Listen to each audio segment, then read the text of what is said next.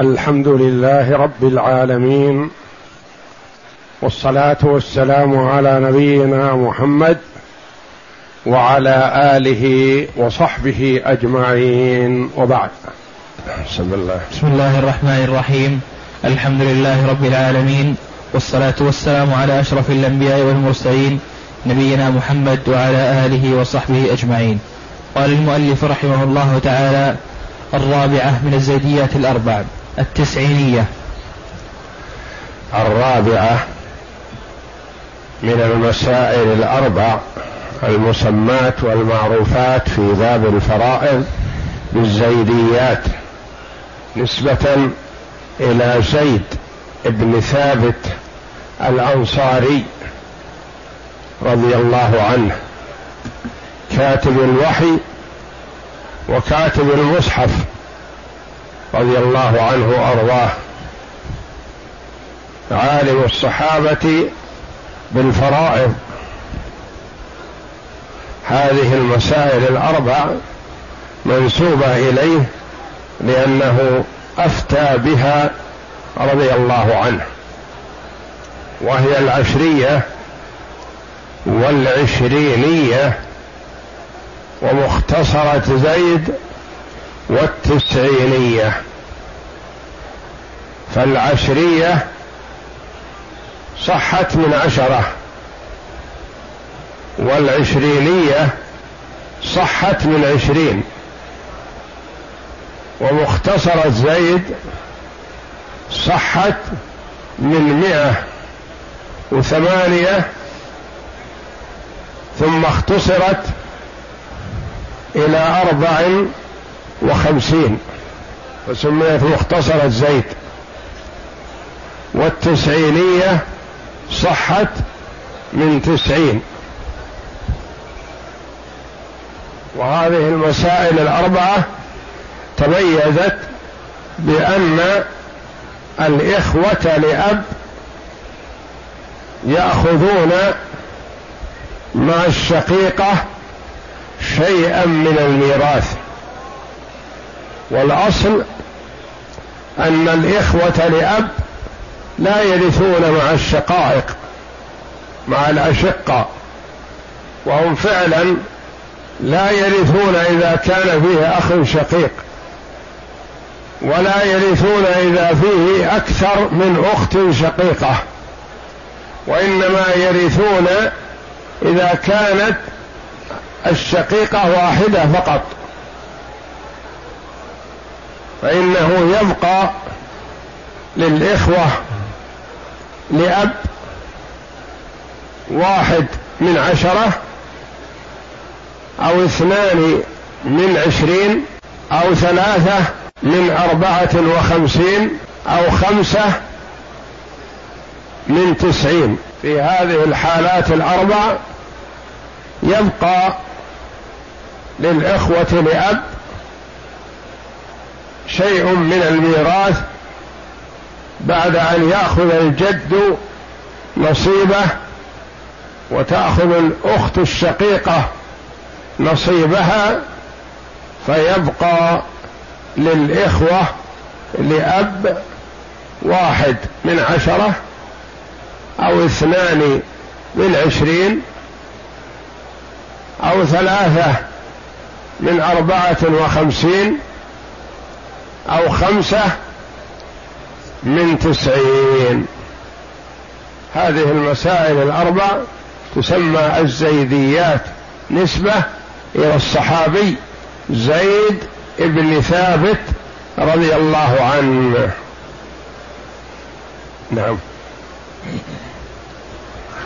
وهي جدة وجدة جدة وجد وهي جدة وجد. وهي جدة وجد وأخت شقيقة وأخوان وأخت لأب. هذه أصولها هذه أركانها. جدة أو أم سيان. لأن الجدة تأخذ السدس والأم في هذه الحال تأخذ السدس لوجود الجمع من الإخوة. جدة أو أم. وجد لأنها في باب الجد والإخوة. وشقيقة وأخوان لأب وأخت لأب. أركانها جدة أو أم. وجد وأخت شقيقة وأخوان لأب وأخت لأب. إذا عرضت عليك هذه المسألة فأنت بالخيار. إن شئت أن تقول من ستة لأن فيها سدس للأم أو للجدة. وإن شئت أن تقول من ثمانية عشر لأن أصل ثمانية عشر في باب الجد والإخوة. اقسمها ابدأ بالأدنى قل من ستة للجدة السدس واحد. بقي خمسة. أتاك الشيخ الكبير الجد يستشيرك. حسن بك, به بك الظن فلعلك تكون عند حسن ظنه بك فتنصح له. فيقول لك ما الذي ترى لي وماذا سأخير فيه؟ فإنك إذا نصحت له ستقول أنت مخير بين المقاسمة وبين ثلث الباقي وبين سدس المال. فيقول اختر لي. فإذا نصحت له ستقول اختر ثلث الباقي خير لك. لأنه إن اختار سدس المال فإنه سيأخذ واحد. من الخمسة هذه الباقية يعني واحد من ستة. وإن اختار المقاسمة فهم أخوان وأخت شقيقة وأخت لأب مثله ثلاث مرات فسيأخذ معهم الربع. ربع ما بقي لأنهم سيأخذون ثلاثة الأرباع بالمقاسمة ربع الخمسة. وإن اختار ثلث الباقي فهو خير له لأنه سيأخذ ثلث الخمسة. وثلث الخمسة اثنان إلا ثلث. فهو مخير بين السدس وبين ثلث الباقي وبين المقاسمة. ولا حظ له في المقاسمة كما لا حظ له في سدس المال وإنما حظه في ثلث الباقي. كيف نستخرج ثلث الباقي من خمسة؟ خمسة ما لا ثلث؟ نقول ننظر إلى مخرج الثلث من ماذا؟ مخرج الثلث من ثلاثة. فإذا ضربنا أصل المسألة في ثلاثة خرج لها ثلث وثلث باقي. فنقول ثلاثة في ستة أصل المسألة بثمانية عشر. رجعنا إلى الثمانية عشر عند من يقول إنها مصح وليست أصل. فنعطي الأم أو الجدة واحد في ثلاثة بثلاثة بقي خمسة عشر. خمسة عشر لها ثلث. هذا هدفنا من ضربها بثلاثة حتى كل جزء منها يخرج له ثلث. فثلث الخمسة عشر كم؟ خمسة للجد. كم بقي؟ عشرة. تقول الأخت الشقيقة أريد فرضي في كتاب الله. يستفتونك قل الله يفتيكم في الكلالة إن امرؤ هلك ليس له ولد وله أخت فلها نصف ما ترك. فرضي في كتاب الله. فأنا أخت وهذا أخي ليس له ولد فلي النصف فتعطى النصف من ثمانية عشر كم نصفها تسعة. بقي واحد لأن الجدة أخذت ثلاثة والجد أخذ خمسة هذه كم؟ ثمانية. والأخت الشقيقة أخذت تسعة بقي واحد. واحد هذا لمن؟ للأخوين لأب وأختهم. كم رؤوس الأخوين لأب؟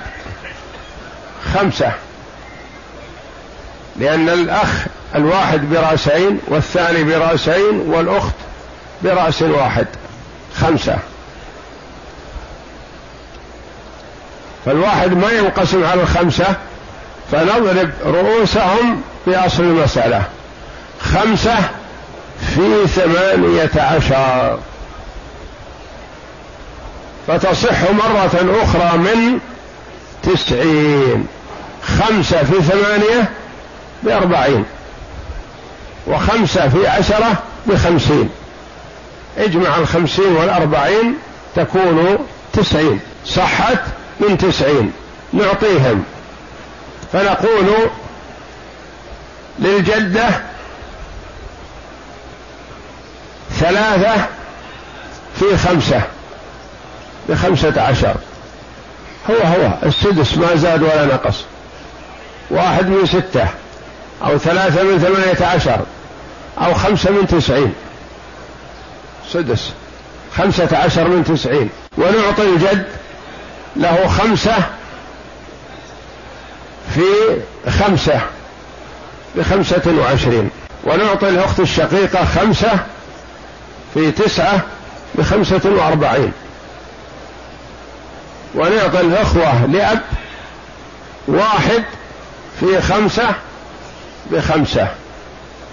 للذكر اثنان وللأنثى واحد. لها واحد من تسعين. هذه التسعينية سميت تسعينية لأنها صحت من تسعين.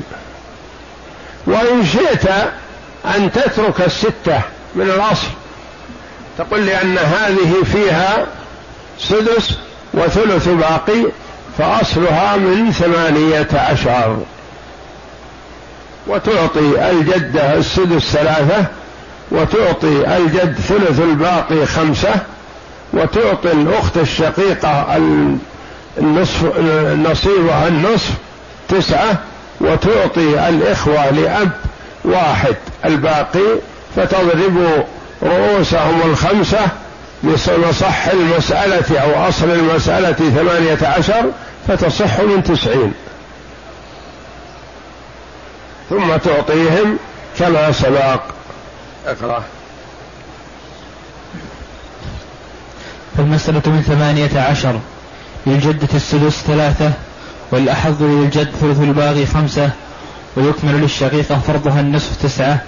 ويفضل واحد للأخوان والأخت على خمسة لا تنقسم فتكون رؤوسهم هي جزء السهم. نضربها في أصل المسألة ثمانية عشر فتبلغ تسعين. فنقسم للجد السدس ثلاثة مضروبة في خمسة بع... في خمسة بخمسة عشر.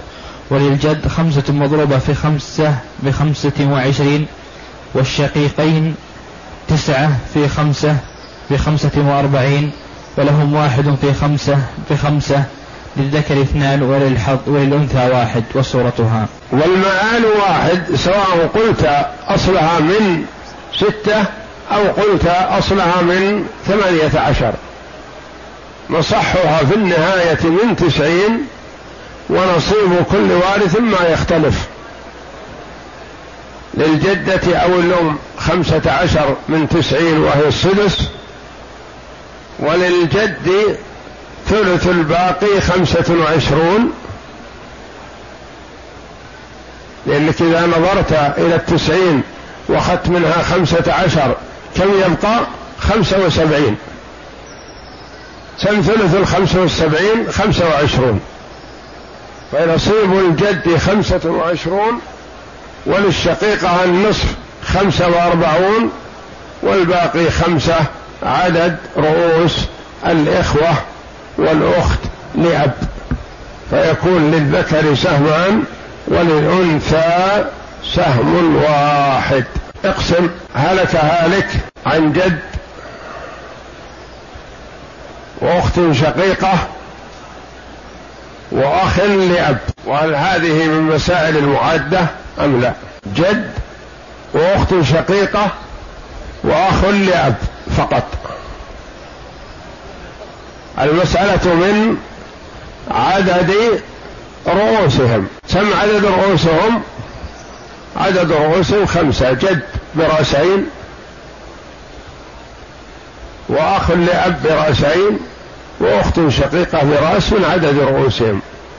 وهذه من مسائل المعدة. فتعد الأخت الشقيقة الأخ لأب ويأخذ بعض الشيء. المسألة من خمسة.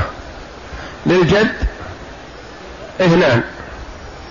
وللجد وللأخت الشقيقة ولل والأخت الشقيقة مع الأخ لهم الباقي الذي هو ثلاثة. لأن قلنا مسألة من خمسة. فلهم الباقي وهو خمسة. فتلتفت الأخت الشقيقة على الأخ لأب وتقول أنا عددتك على جدي لكن أنا فرضي النصف. كم النصف من خمسة اثنان ونصف. ويبقى له نصف واحد من خمسة. مو بنصف الخمسة نصف واحد من خمسة. مخرج النصف من كم؟ من اثنين. لأن مخرج كل عدد من سمية إلا النصف فمن اثنين ما سمية النصف. فنضرب الخمسة في اثنين فتصح من عشرة. فيكون للجد اثنان في اثنين بأربعة. وللأخت الشقيقة اثنان ونصف في اثنين بخمسة.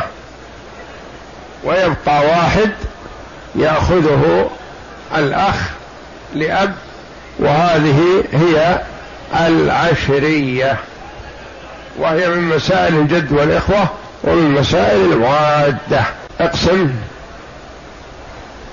هلك هالك عن جد واختين شقيقتين واخ لاب. هي السابقة إلا أن الشقيقة اثنتان.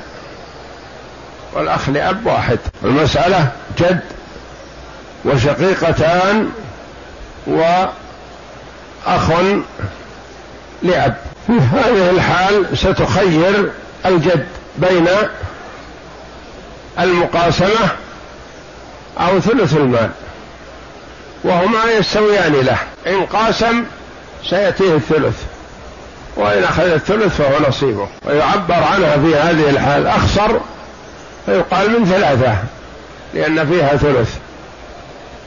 يعطى الجد نصيبه وهو واحد من ثلاثة الثلث ويبقى اثنان. لمن ستعطيها؟ عندك أخ لأب وعندك أختان شقيقتان. للأختين الشقيقتين لأنه نصيبهما. وهل هذه المسألة من المعادة؟ بلى. من المعادة لأنه لولا المعادة لأخذ الجد واحد من اثنين النصف. وإنما نحضر الأخ لأب ليكونوا مثليه. فيأخذ الجد الثلث وإن قاسم لا يزيد عن الثلث. فهي من مسائل المعادة وليست من الزيديات الأربع. والأخ لأب في هذه الحال ما يأخذ شيئا. لأن الأخوات الشقائق يعددنه على الجد ولا يبقى له شيء لأنهن سيأخذن فرضهن. هلك هالك عن جد وأختين شقيقتين وسبع أخوات لأب وهل هي من المعدة مسائل المعدة؟ وهل يبقى للإخوة لأب والأخوات لأب شيء؟ وما هو الأحظ للجد في هذه المسألة؟ المقاسمة أم ثلث المال؟ هو إذا استنصحك فإنك ستنصح له بالثلث. ما دام المسألة فيها ثلث نقول إذا من ثلاثة. فيأخذ الثلث ويسير. ثم تلتفت الأختان الشقيقتان على الأخوات لأب فيقولن لهن ما بقي إلا نصيبنا في كتاب الله وهو الثلثان. وهل هي من مسائل المعادة؟ نعم. لأنها لولا المعادة لأخذ الجد واحد من اثنين. وأخذنا واحد من اثنين. فلما عددنا الأخوات لأب أخذ الجد الثلث واحد من ثلاثة. وبقي لهن الثلثان. هلك هالك عن جد وبنتين وعم. عن جد وبنتين وعم. جد وبنتين. المسألة من من ستة لأن فيها سدس وفيها ثلثان. للجد السدس واحد فرضا. وللبنتين الثلثان أربعة. والباقي واحد لمن سيكون؟ يكون للجد ولا للعم؟ يكون للجد لأن العم لا يرث مع الجد شيئا. وهل هذه من مسائل باب الجد والإخوة؟ لا. ومن مسائل المعادة؟ لا. ومن الزيديات؟ لا. لأن ما فيها إخوة مع الجد وإنما فيها بنات. والجد والأب يجمع لهما بين الفرض والتعصيب مع إناث الولد. ومع ذكور الولد يأخذن يأخذان السدس فقط. ومع عدم الولد يأخذان بالتعصيب. هلك هالك عن جد وسبع أخوات لأب. جد وسبع أخوات لأب. وهل هي من باب الجد والإخوة؟ وهل فيها معادة؟ نقول من باب الجد والإخوة نعم. وليس فيها معادة. وليست من الزيديات الأربع. فالمسألة حينئذ من ثلاثة. سيختار الجد الثلث واحد من ثلاثة. والباقي الثلثان للأخوات لأب يقسم عليهن من عدد رؤوسهن. هلك هالك عن جد وابن. جد وابن. أين أحفاد زيد. المسألة من ستة. للجد السدس واحد والباقي للابن. فرضا أم تعصيبا فرض تعصيبا الولد ما يفرض له وإنما يأخذ ما أبقت الفروض. وهل يسقط إذا استغرقت الفروض التركة؟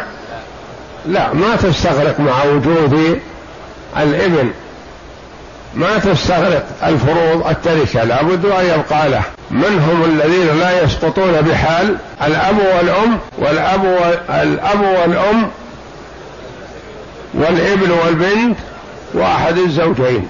ما هم كلهم واحد منهم. خمسة لا يسقطون بحال ولا تستكمل الفروض دونهم إلا إذا وجد مانع وصفي